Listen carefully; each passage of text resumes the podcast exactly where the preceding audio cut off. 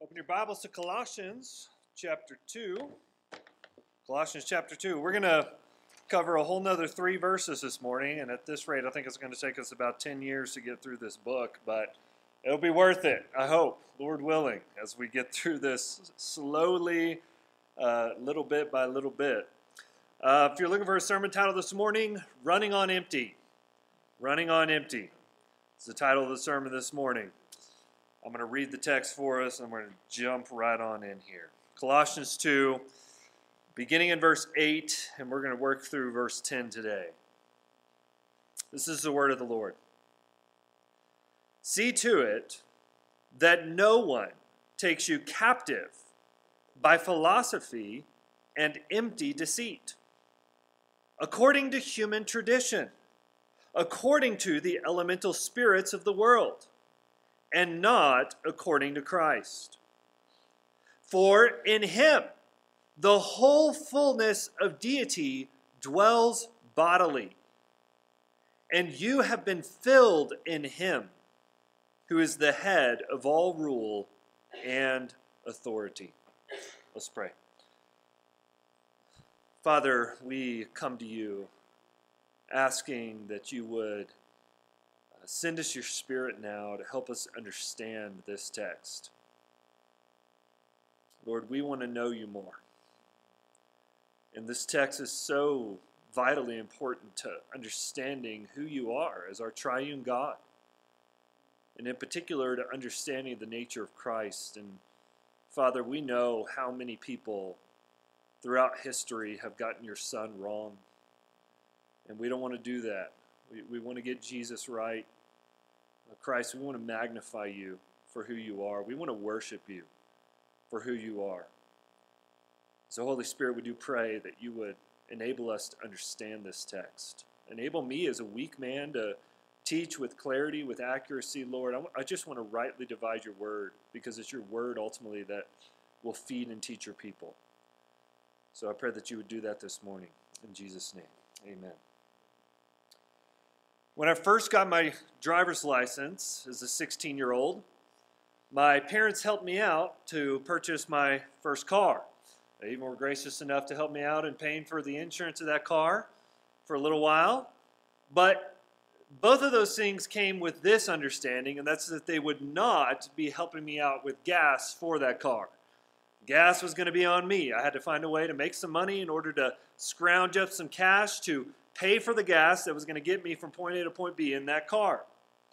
Now, at the time, that was a bit of a struggle for me because I only have one source of income, and that was a little bit of money that the church that we were attending gave to me because I helped set up and break down all the things that were needed for a Sunday morning service because it was a church plant that was meeting in a school gym.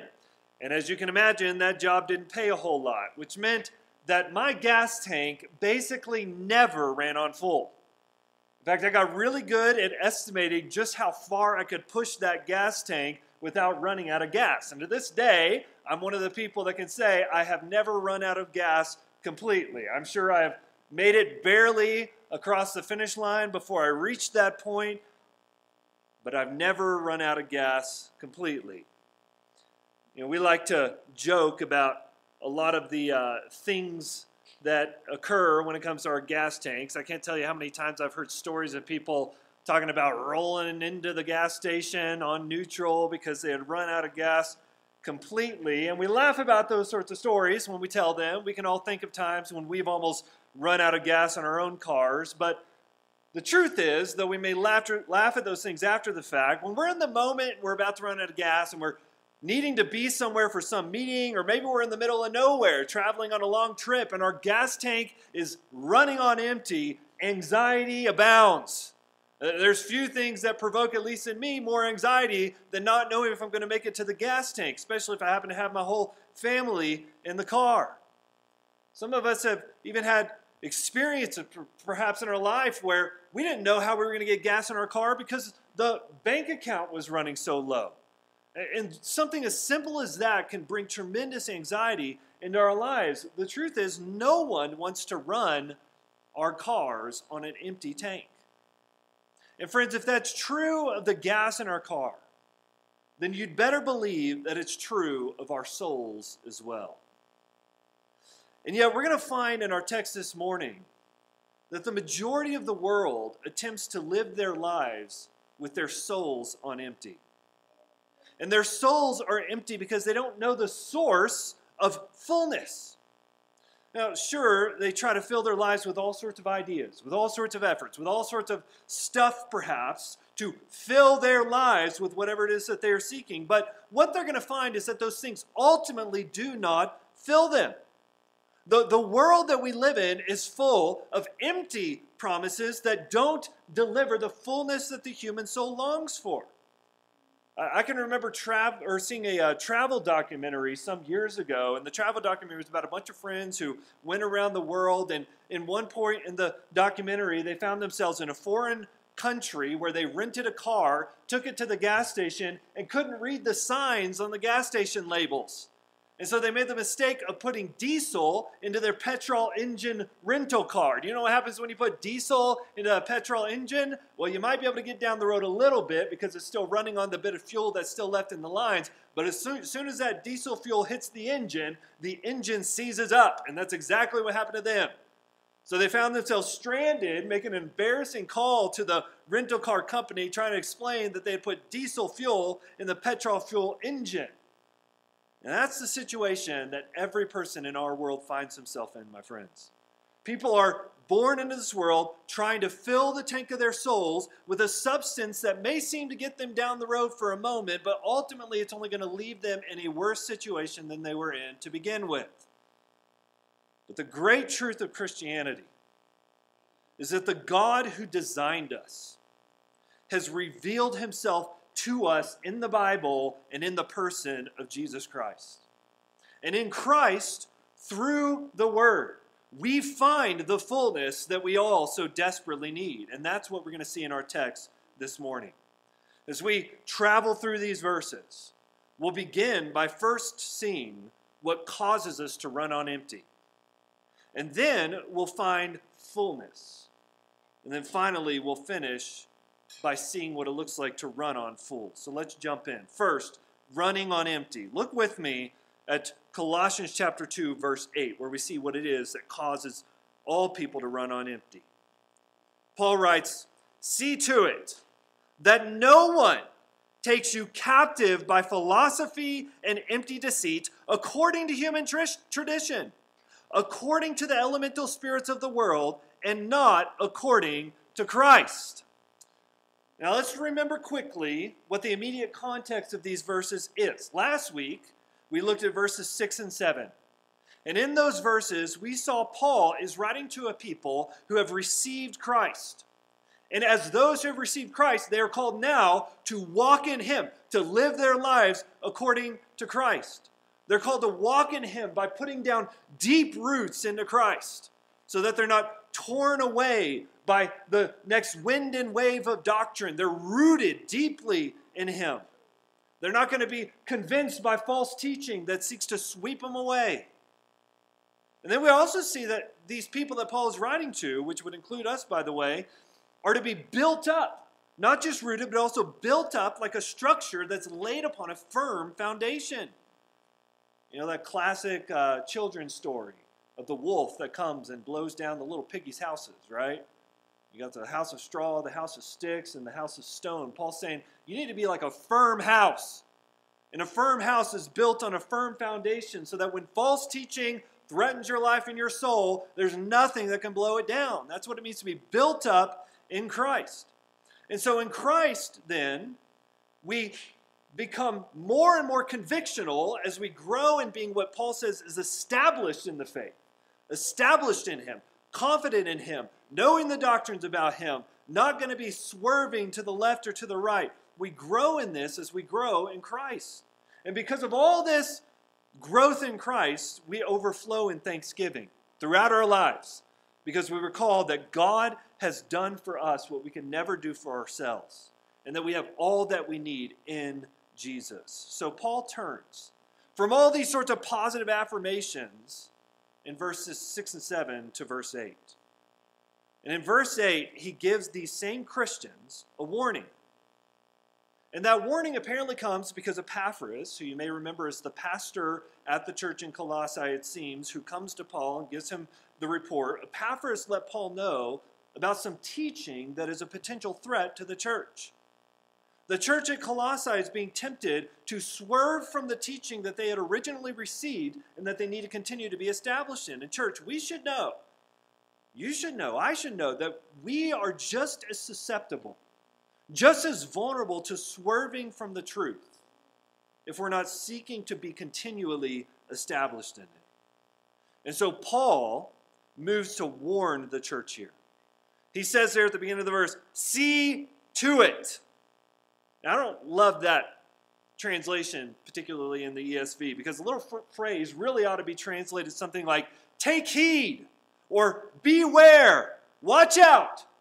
The, the idea that Paul is getting at at the beginning of verse 8 right here is that something needs to be discerned. Something needs to be seen. There's something that is in your path that you need to watch out for. Okay, I grew up playing baseball, so you're going to get some baseball illustrations every once in a while, but there's two common words that you always hear at a youth baseball complex. Do you know what those two words are? Heads up. Heads up. Because anytime that there is a foul ball that's hit up in the air and it's heading in the direction of where any people may be, you tell them, heads up. And of course, you're telling them, watch out that there is something coming your way, and if that thing strikes you in the head, you just might be knocked out. So heads up, watch out. That's what Paul is saying to the church here. Heads up, church. Watch out that no one takes you captive. Here's the idea these are Christians who've received everything that they need in Christ in Christ, they've come to know a freedom that can be found in no other religion, that can be found in no other concept, that can be found in no other person. These are Christians who have been delivered from the domain of darkness, which is a, do- a domain that is filled with lies from Satan that leads to the eternal destruction of souls. And Christ has been their deliverer. But they need to know that the ruler of the domain of darkness has not yet been completely neutralized. He, he's not been totally done away with yet. We are still living in a world where Satan is active in seeking to thwart the truth of God with his own lies. Satan is, is kind of like a gambler with an empty wallet, could be a way that you could look at this. Right? He, he went all in on the destruction of Jesus Christ and he lost everything that he had. And yet there he remains, continuing to put in bets, thinking that somehow he's going to be able to recover from the loss that he has already endured, but he's got an empty wallet.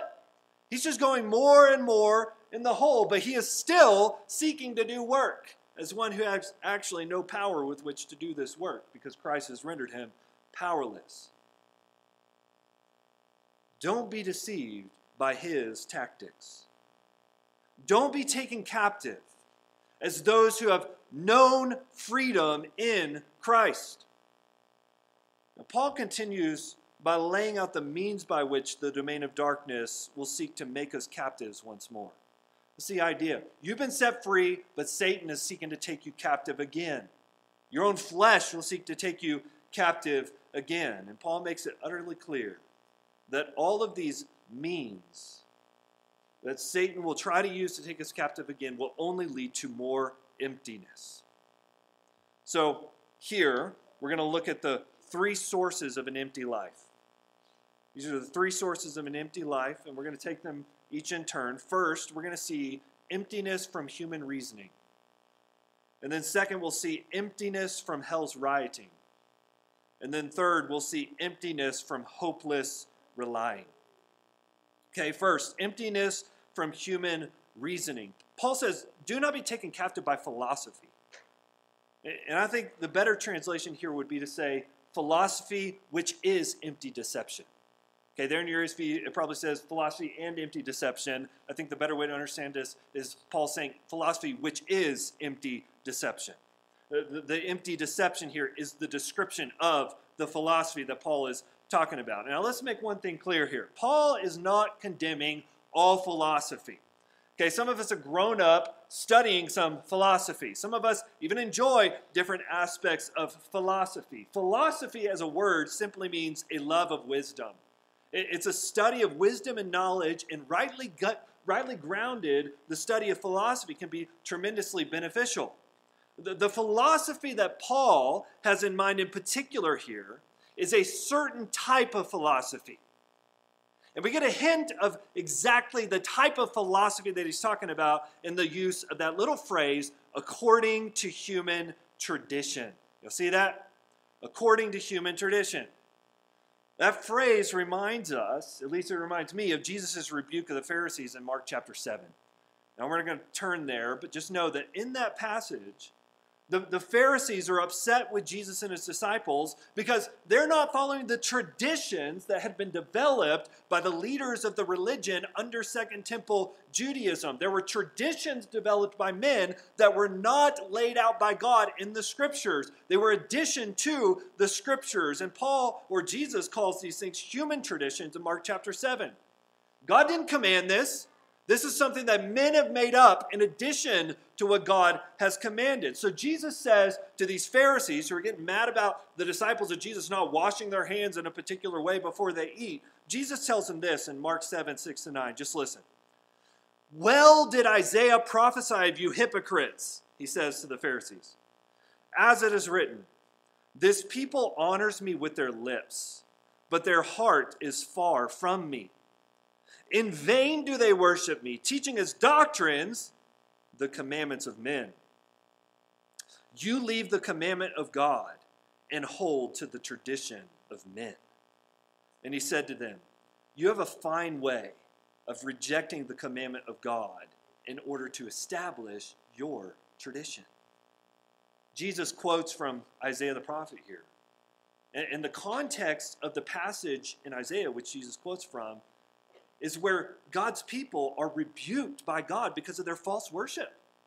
The, the people of God in Isaiah's day had created their own religion that went beyond and outside of the true religion that was revealed to them in the Word of God.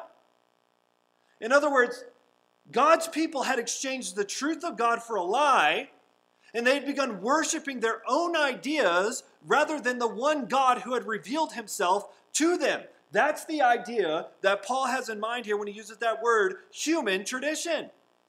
Okay, Paul understands that one clear effect of the fall of man into sin is that we are going to seek to reason out a religion for ourselves rather than trust in the revelation that God has provided as to what true religion is.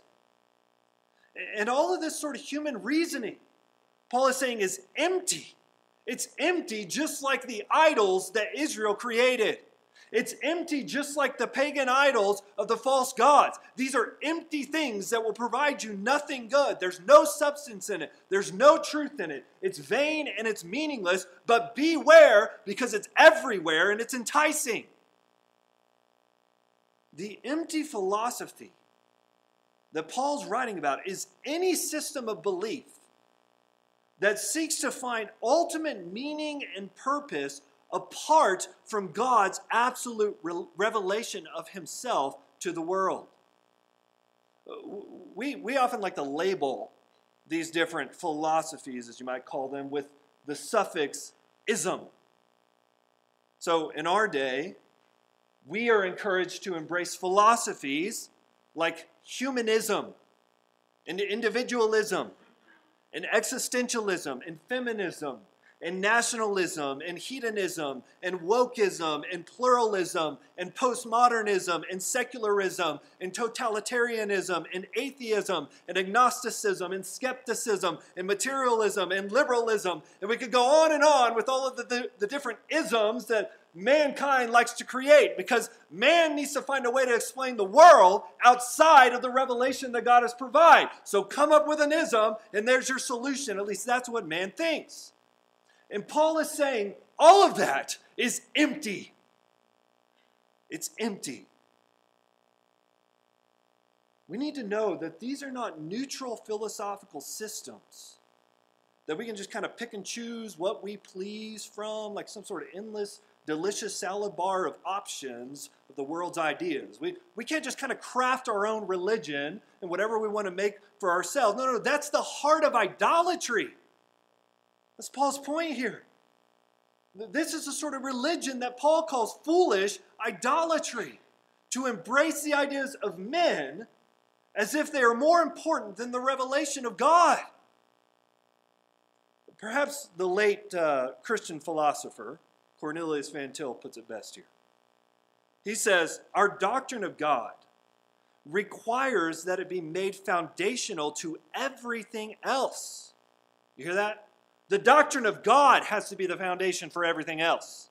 As a principle of explanation. In other words, God is the foundation of everything that exists because all that exists exists by His free determination. So you want to understand the world, you got to understand God first. If God is self sufficient, Van Til writes, He alone is self explanatory. And if He alone is self explanatory, then He must be the final reference point in all human predication. Now, predication are just statements of truth. So God has to be the final reference point in every statement of truth that mankind ever makes. He is then, God is, like the sun from which all lights on earth derive their power of illumination. You do not use a candle in order to search for the sun. That's a beautiful picture. You don't light up a candle of human reasoning to go and try to find the sun. If you want to understand the candle, you understand the sun first. The idea of a candle is derived from the sun. So, the very idea of any fact in the universe is, is that it is derivative. God has created it. It cannot have come into existence by itself or by chance. God Himself is the source of all possibility and therefore of all space time factuality. Okay, church, what, what Van Til is saying is you can't have facts without an absolute God. You can't have true knowledge without a God who knows all things. And we can't know anything. Therefore, if we don't first have a knowledge of the God who knows and created all things. Okay, now the bold claim, church, of Jesus, the bold claim that our Jesus that we worship made is that he is that God who made all things. He is the source of all revelation in the Bible himself. He is God in flesh. He is the ultimate fact which all men must reckon with and to create realities and explanations of the world without dealing with Jesus Christ, who claimed to be truth in and of himself, and who died and came back to life and ascended into heaven, is to commit the most dire mistake imaginable. And yet, billions of people commit this very mistake. So, church, be watchful. Okay, watch out for any ideology that seeks to explain the world apart from God's Word. Because it's very likely nothing more than empty deceit. But that doesn't mean that there's not a spiritual power behind it as well. And Paul makes that clear in the next portion of the text, which leads us to see the emptiness that comes from hell's rioting. Emptiness from hell's rioting. He says that the empty philosophy is according to, look at the phrase, the elemental spirits of the world. Now, this word here, elemental spirits, can have a broad meaning. It can refer to the basic principles of the world, like earth, water, fire, those basic matter, basic principles. It can refer to that kind of stuff. But it also often would carry a spiritual connotation. And I think it's undoubtable that Paul has spiritual forces in mind when he uses this particular Greek phrase here. So the ESV translation, I believe, here is correct. You got to know that ancient people in Paul's day believed that spirits would occupy physical objects in the world. Okay, so even if he's talking about these basic matter within the world, the ancient mind would have understood those things to be occupied by spirits. So Paul has spiritual forces in mind when he uses this phrase. And we've already seen that Paul has been emphasizing the spiritual realm throughout this letter. He, he told us back in chapter 1 that we were captive to the domain of darkness. And, and that domain of darkness is the domain that is controlled by Satan and his demons who are seeking to thwart the purpose of God in the world. And, and Paul is saying you need to be careful not to be taken captive by that. Again, that's the idea he's getting at here. We live in a spiritually powerful world where immaterial beings are constantly working to get us to believe lies rather than truth. So, do you want to know what the ultimate forces are that undergird the philosophies of men and use the philosophies of men to lead people away from the revealed truth of God in the Bible? It's demonic forces. All of the isms of these human reasoning, all of the systems of belief that don't include the revelation of God as the ultimate standard, are utilized by Satan and his demons to keep people away from the one true Creator God whom they need to be reconciled to. Friends, hell is rioting against God. And that shows in every new fad of belief that becomes popular in our broken world.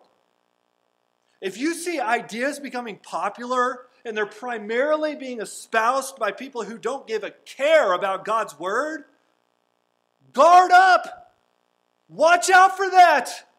That is the source of demonic deception.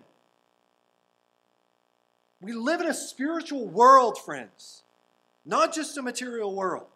A spiritual world that is occupied by real powers that use the ideas of human beings to try to thwart the truth of God and get people to believe lies. Powers occupy idols. Martyn Lloyd-Jones tells a story of a woman that he met once that I think illustrates this point. He says, I remember a woman who was a spiritist and even a medium, a paid medium employed by a Spiritist Society. She used to go every Sunday evening to a Spiritist meeting and was paid three guineas for acting as a medium. This was during the 30s, and that was quite a large sum of money for a lower class woman. She was ill one Sunday and could not keep her appointment. She was sitting at her house and she saw people passing by on her way to the church where I happened to be ministering in South Wales. Something made her feel a desire to know what these people had. And so she decided to go to the service and did. She came ever afterwards until she died and became a very fine Christian.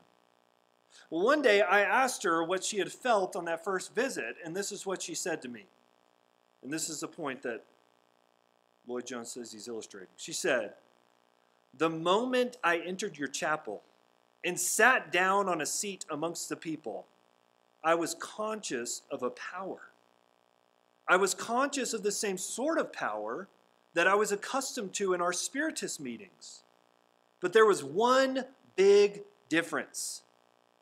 I had a feeling that the power in your chapel was a clean power. Friends, by God's grace, this woman came to see that the powers that were influencing her were demonic powers. They were not pure powers, they were not true powers. And she came to discern the difference as she heard the objective, final, full Word of God opened up and expounded by Lloyd-Jones, who preached in the power of the Holy Spirit to a congregation that was filled with the Holy Spirit. Church, that is true, clean power. You, you want to defy the narrative of the modern agenda that tells you to, speak, to seek spiritual fullness anywhere but Christ, then you get yourself to a church that opens the Bible and listens to the voice of the God who made you. Well, what I'm trying to tell you, church, is that university professors are not wiser than God. Social media influencers, no matter how crafty they sound, no matter how well they present and package their material, are not wiser than God. Talk show hosts are not wiser than God. Friends, friends are who, who are bought hook, line, and sinker into the new and popular ideas of today are not wiser than God. Family, Family who may even try to convince you that they speak for God, though they have depart for, departed from what is clearly revealed in the Bible, are not wiser than God. They don't have the true, clean power of God that is undergirding the things that they are preaching and proclaiming. They are being influenced instead by demonic powers that are leading them to believe things that are, yes, popular among men, but are damning before the one and holy righteous God who has revealed himself in the Bible. See, every person in this world has a factory default setting that is empowered by demonic forces to believe what is wrong about God. So be watchful, dear saints. We have to cling to Christ and to his revelation to us. Which leads to the last source of emptiness here emptiness that comes from hopeless relying. Paul goes on and he says that these demonic philosophies are empty because they're not according to Christ. You want to know why they're empty? They're not according to the true Christ. In, other words, they are not independence upon Christ. And the source of knowledge that does not look to Jesus as ultimate in every way is ultimately empty, my friends, because it's not all of Christ. Okay, Paul has already preached this great truth to us throughout Colossians. He's told us Jesus is the image of the invisible God, friends. He is eternally the one God that the Bible reveals. This one God is revealed in the Bible as three persons, and Jesus is the second person of that triune God. He is the one who has all authority over creation. He is the one who created all things, visible and invisible. He is the purpose of all things that exist, and He holds all things together through His power. So, fullness then, the, the sort of fullness that every created human heart so desperately needs, can be found in this one source alone the Christ who made you. So again, we ask and need to plunge into this question who is he? And that's where we find fullness, friends. Finding fullness. Look with me at Colossians 2 9. Paul writes, For in him the whole fullness of deity dwells bodily. Paul begins here with the word for, or, or the word because, you could even say, because he's about to reveal what every empty philosophy lacks. And what it lacks is the foundation of all things, which is Christ himself. Jesus is the foundation of all knowledge. So, so if you don't start with him as the source of all that you know is ultimately true, you've gone horribly wrong, my friends. Okay, I don't know if you've noticed this, but around here it's really popular right now to have an epistemological crisis. I've had more than one college student, especially a lot of BYU students will tell me this, that they're they're having a crisis of epistemology. They're trying to figure out how do I know what I know? How do I know what is true? What is the source of knowing? And they often begin to look at things outside of the one true revelation of God in order to find the source of all knowing. They start to think, well, since I've been told about this revelation my whole life that I'm supposed to believe in, which is not an objective revelation grounded in the Word of God, but a revelation that is received by men and given through men, currently, because they're looking there, or they start to go and look at every other atheistic resource that they can find, which tends to be the only direction I see most ex LDS people going is straight into this sort of agnosticism and atheism. They, they cannot find what they're looking for. Because what they ought to be looking for is the true foundation. The church is one foundation, which is Christ Himself, who's an objective person who revealed Himself objectively to real apostles in history. And those apostles wrote down as eyewitnesses who Jesus is so that we can know who He is objectively not subjectively, objectively. So Paul says here that we should be captivated by Christ, captivated by Him as we worship Him in awe rather than taken captive by man made ideas and philosophies. This verse is one of the most important verses in all of the Bible for understanding the true nature of Christ. Because here Paul makes it clear that Jesus is the absolute dwelling place of God in a man. And, as we've already considered a few weeks back, Paul, I think, has the Jewish temple in mind as he writes this here because the language so closely resembles Psalm 68. Remember, the false teachers in Colossae, and we're especially going to see this more in coming weeks, those false teachers are telling the Christians in Colossae that they need to start having these different spiritual experiences by doing things in addition to Christ. And those spiritual experiences included promises that by going and doing these certain steps that they said you should do, a person could begin to receive visions and revelations of the heavenly temple. They could be kind of caught up into this revelatory experience, an out of body sort of experience, and they would create these out of body experiences by being harsh on their bodies and using different sorts of almost drug like tactics to have these out of body stretching experiences. And Paul is calling out the folly of this sort of thinking that the false teachers are encouraging these people to. Because it misses the essential theological truth that Jesus was the true temple. Okay, every Jew longed to be in the courts of the Lord. Every Jew wanted to be in the presence of God. Every Jew knew that there was something special and unique about the temple. And what Paul is saying is the physical temple in Jerusalem is of no consequence anymore because Christ came as the true temple in the world. So you don't need to try to have these revelatory experiences because you live in Colossae and it's hard to get to Jerusalem and you want to get a little bit of a taste of the temple. So try to do all these extra things so that you can have that. No, no, no. Paul's saying Christ is the true temple. So if you want to know the presence of God, you go into Him. And He's all you need. He's sufficient. You don't need anything extra in addition to that.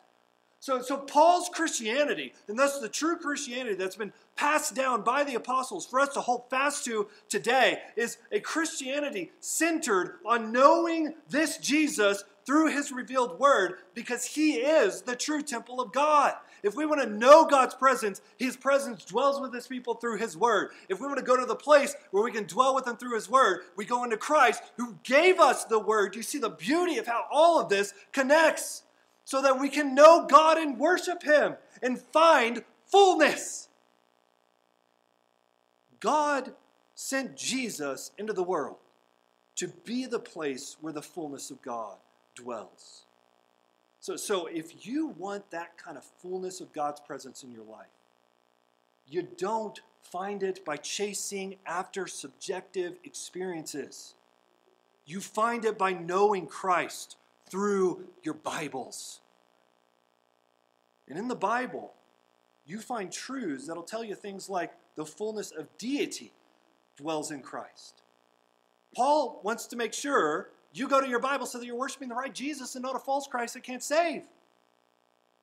And so he clarifies who this Jesus is that you ought to be worshiping. Paul's being very careful with his words in this verse. Remember, Back in chapter 1, verse 19, we studied a similar phrase where Paul wrote, For in him all the fullness of God was pleased to dwell.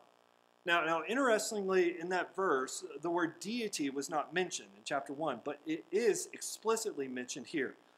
Now, I'm not going to go into all the exact details of the Greek construction of this verse, but it's imperative that you know what Paul is communicating here.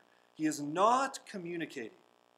He is not communicating that Jesus Christ was filled with some part of divinity. He's not communicating that there's an endless kind of sort of divinity out there and that all mankind can be filled with this sort of divinity by doing the things that are required. In fact, that would have been exactly the kind of false teaching that the Colossian false teachers were promoting. He's not saying that. No, Paul is saying that all of divine fullness dwells in Christ. Okay? The fullness of God dwells in him and in him alone. So let me just put what Paul is saying here a little more plainly for you. Jesus Christ alone is God. He is God in flesh. And that's what Paul makes explicit here. Jesus didn't gain the fullness of God by doing the works required. No, no. He exists eternally as the fullness. He is God. He is full deity. He is true God. Paul's one sentence here declares an eternally magnificent truth. The God that the Jews worshiped in the Old Testament fully dwelled in the world in the person of Jesus. That's an incredible truth. And now you see what Jesus in his revelation what, what makes it so important for us. Because anything that leads you away from knowing Christ is inevitably going to lead you into emptiness because it's vain. Because all of the fullness is found in Christ, who is God Himself. And if this is a God who really is absolute, who really created all things, who really holds all things in His hands by the word of His power, then any fullness that you'll experience or know in your life, in your mind, in your heart, in your will, can only come from and through knowing Jesus and worshiping Him. And the false teachers would, would have the Colossians believe that Christ was only one part of achieving some sort of fullness in your life. The false teachers would try to tell you Jesus is just one little portion of the puzzle. You got to put the rest of the puzzle together to reach the kind of divinity that you're trying to reach. You need more than what Jesus provides for you. This is the message of all false teachers and all false gospels. You need more mysteries. You need more hidden knowledge. You need something that is addition to and above and beyond Jesus. You don't just need Christ, you also need your works. You also need a little bit of me time. You also need atomic habits and a surefire proof approach to living the good life and the Japanese art of decluttering and organizing your life and some practical tips on how to stop doubting your greatness so that you can start living your own awesome life. And yes, those are all part of titles of the most popular self help books on the market right now. Because the philosophies of men will always tell you if you want the full good life, you need Jesus plus what I've got to tell you. And Paul corrects this thinking. You remember what he said in chapter 2, verses 2 and 3? Paul wants nothing more than for Christians to have their hearts encouraged. But your hearts to be encouraged, church. How? Verse 3, chapter 2 by reaching the riches of full assurance of understanding and the knowledge of God's mystery, which is Christ, in whom are hidden all the treasures of wisdom and knowledge. So, church, if you're running on empty this morning, it's about time you stop listening to all of the world's solutions and start filling your life with the true Christ. And that's what's going to lead us into our final point what it looks like to be running on full. Running on full. Look at verse 10. Paul writes, And you have been filled in him, who is the head of all rule and authority. Now, let's again be clear, just quickly, on what this does not mean. This does not mean that we have been filled with deity, just like Christ is. In fact, Paul makes very careful uh, effort to ensure he's not giving that idea. He's very careful not to say that that's what he's getting after. Now, what, what he means to say is that the spiritual fullness that every human heart craves and seeks in all the wrong places is found in Christ alone. Paul, Paul reminds his church that they've been filled in Christ. Okay, when they placed their faith and their trust in Christ alone and believed that He is truly God in flesh and that He came and lived in the world to deliver them from their own sin and to conquer death on their behalf so that one day they could be resurrected to eternal life with Him, that their hope was secure in Him because of what He accomplished in their place by faith and by faith alone. They know that one day they have, well, in a sense, already been delivered from their sin, but one day will be finally and fully, completely delivered from this body of death, from this world filled with sin, and restored into His perfect, holy, Paul is saying, You believe that, you need to hold fast to it. You are filled in Him. And really, what Paul's doing here is getting back to this temple imagery. Okay? Christ is the true temple, and He alone is the true temple. But we, as created beings, thrive only when we are dwelling in the presence of our Creator God. Okay? That, that's what the Garden of Eden was. The Garden of Eden was a perfect temple a temple where God's people dwelled in his perfect, holy, relational presence as his people were worshiping him as their one and only God. So we are created to thrive as we're dwelling in his presence. Uh, that's also why Israel was later on commanded to establish a tabernacle and then eventually to establish a temple. It was so that they could go into the presence of God in a place where their sin could be dealt with. Because sin created a divide where they could no longer know the joy of their God's presence. So the temple was a place where God's presence dwelled, where God's people could send a representative to enter into the temple and deal with their sin so that God's presence could continue to dwell with his people. They can know the joy and blessing of his presence, and the temple was the mediation of that joy. And now, he from heaven sent down his one and only Son who is the true temple, who comes and dwells with us as the temple, where he takes our sins into himself, dies for them. He's, he, he's considered as if he was sinful, though he never sinned himself pays for our sin, that's the true temple, and now ascends into heaven where he rules and reigns as the true temple of God in the heavenly places. But we also see this develop in how he sends his Holy Spirit to fill his church, which now receives the blessing of knowing his tabernacling presence here on earth. We, as the church, are filled with the power of God. We are filled with the truth of God. We are filled with Christ's fullness, even as He Himself is the fullness of God. Okay, so this means then that all knowledge and all of the joy of the presence of God, which He intended His creation to know, is found in Christ. And we as His church are in Him. And so in Him we find the fullness that our hearts long for. And so Paul reminds the church that this Christ he goes on to say, is the head of all rule and authority. The, the one who fills the church is the one who is ruling over every spiritual being in the created universe, which means that we shouldn't seek fullness in these various lesser spiritual beings that offer the different philosophies of men, that offer the different feel good religious experiences, no, no, no. Paul's saying all that stuff is empty. Go to the one who has power over every ruler and authority. Paul's saying keep your focus on Christ, church. That, that's how we ensure that we stay full. Uh, we're never going to find true spiritual fulfillment outside of the one who's the absolute source of all that our souls seek. And so, you may be asking, how do I receive more of this fullness which is in Christ? Are you running on empty this morning? How do I receive more of the fullness which is in Christ? Well, the answer to that is quite simple.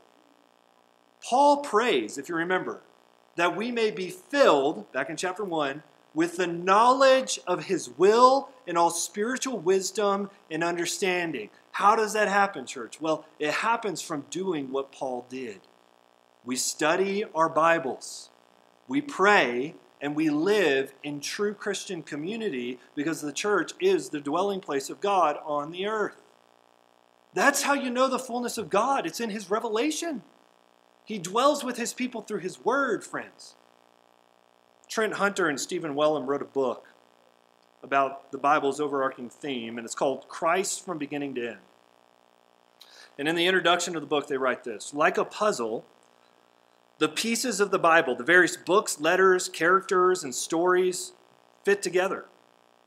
The Bible contains mysteries, but its meaning is not in, intended to be, a mysteri- be mysterious or hidden from us, especially in its central teaching. God does not try to hide truth from us, He reveals it.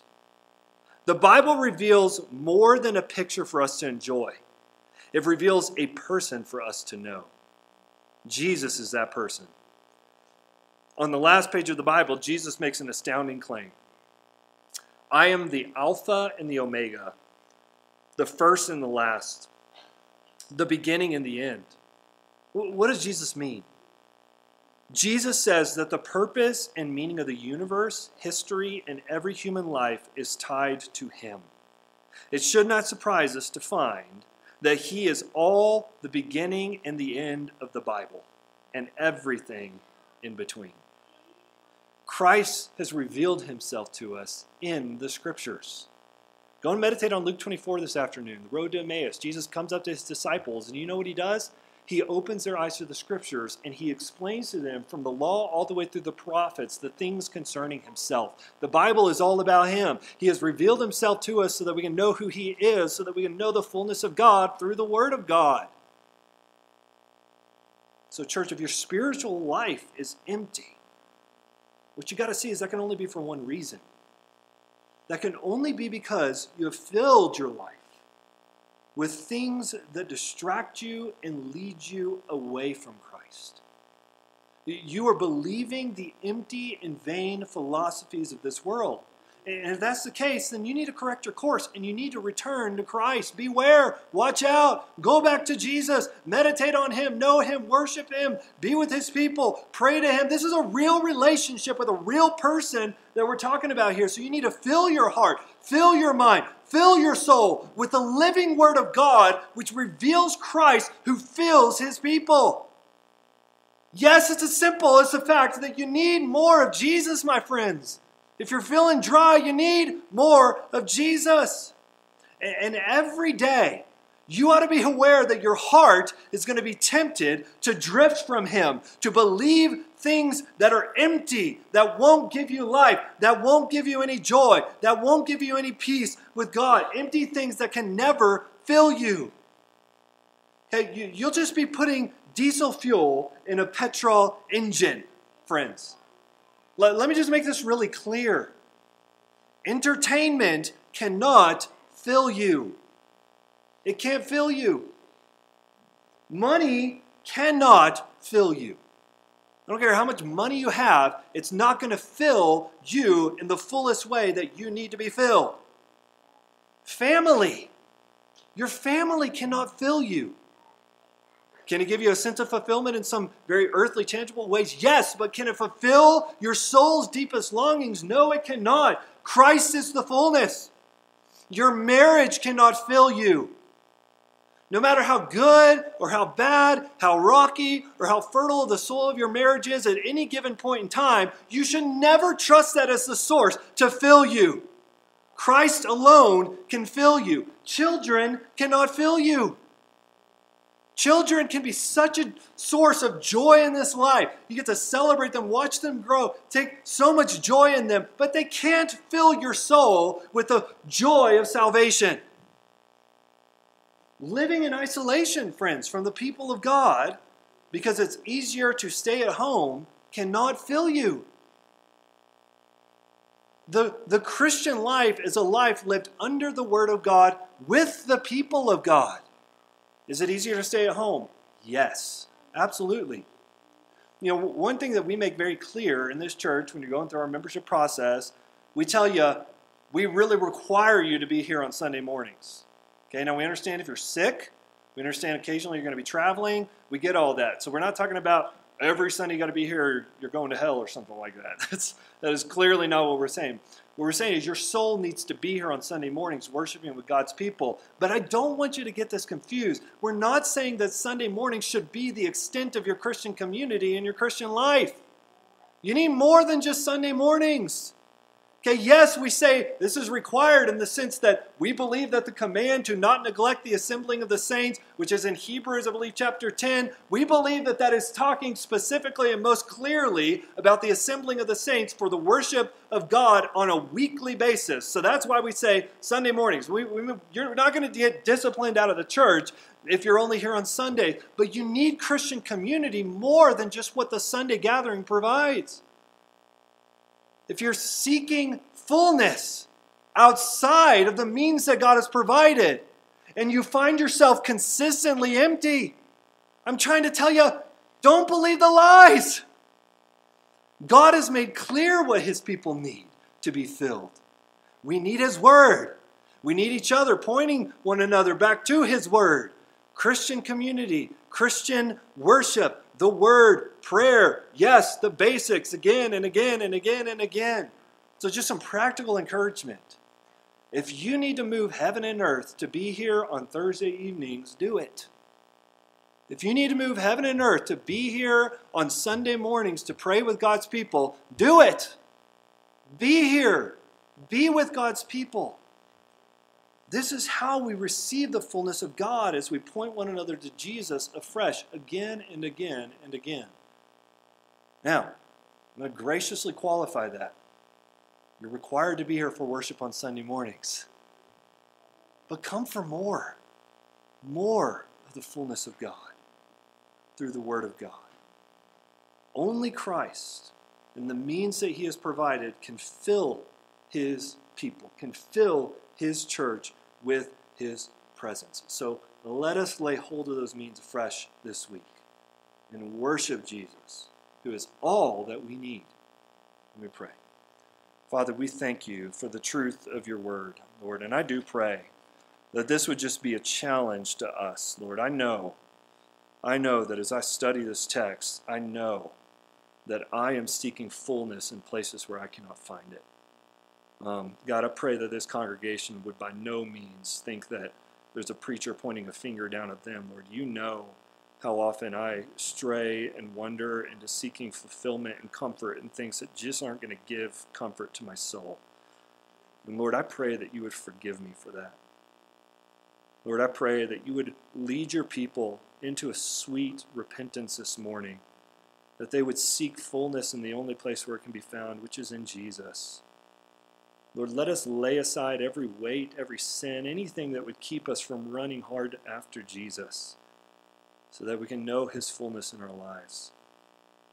I pray that even as we celebrate this Lord's Supper fresh, that this would be a fresh reminder of all these great truths, Lord. We pray in Jesus' name. Amen.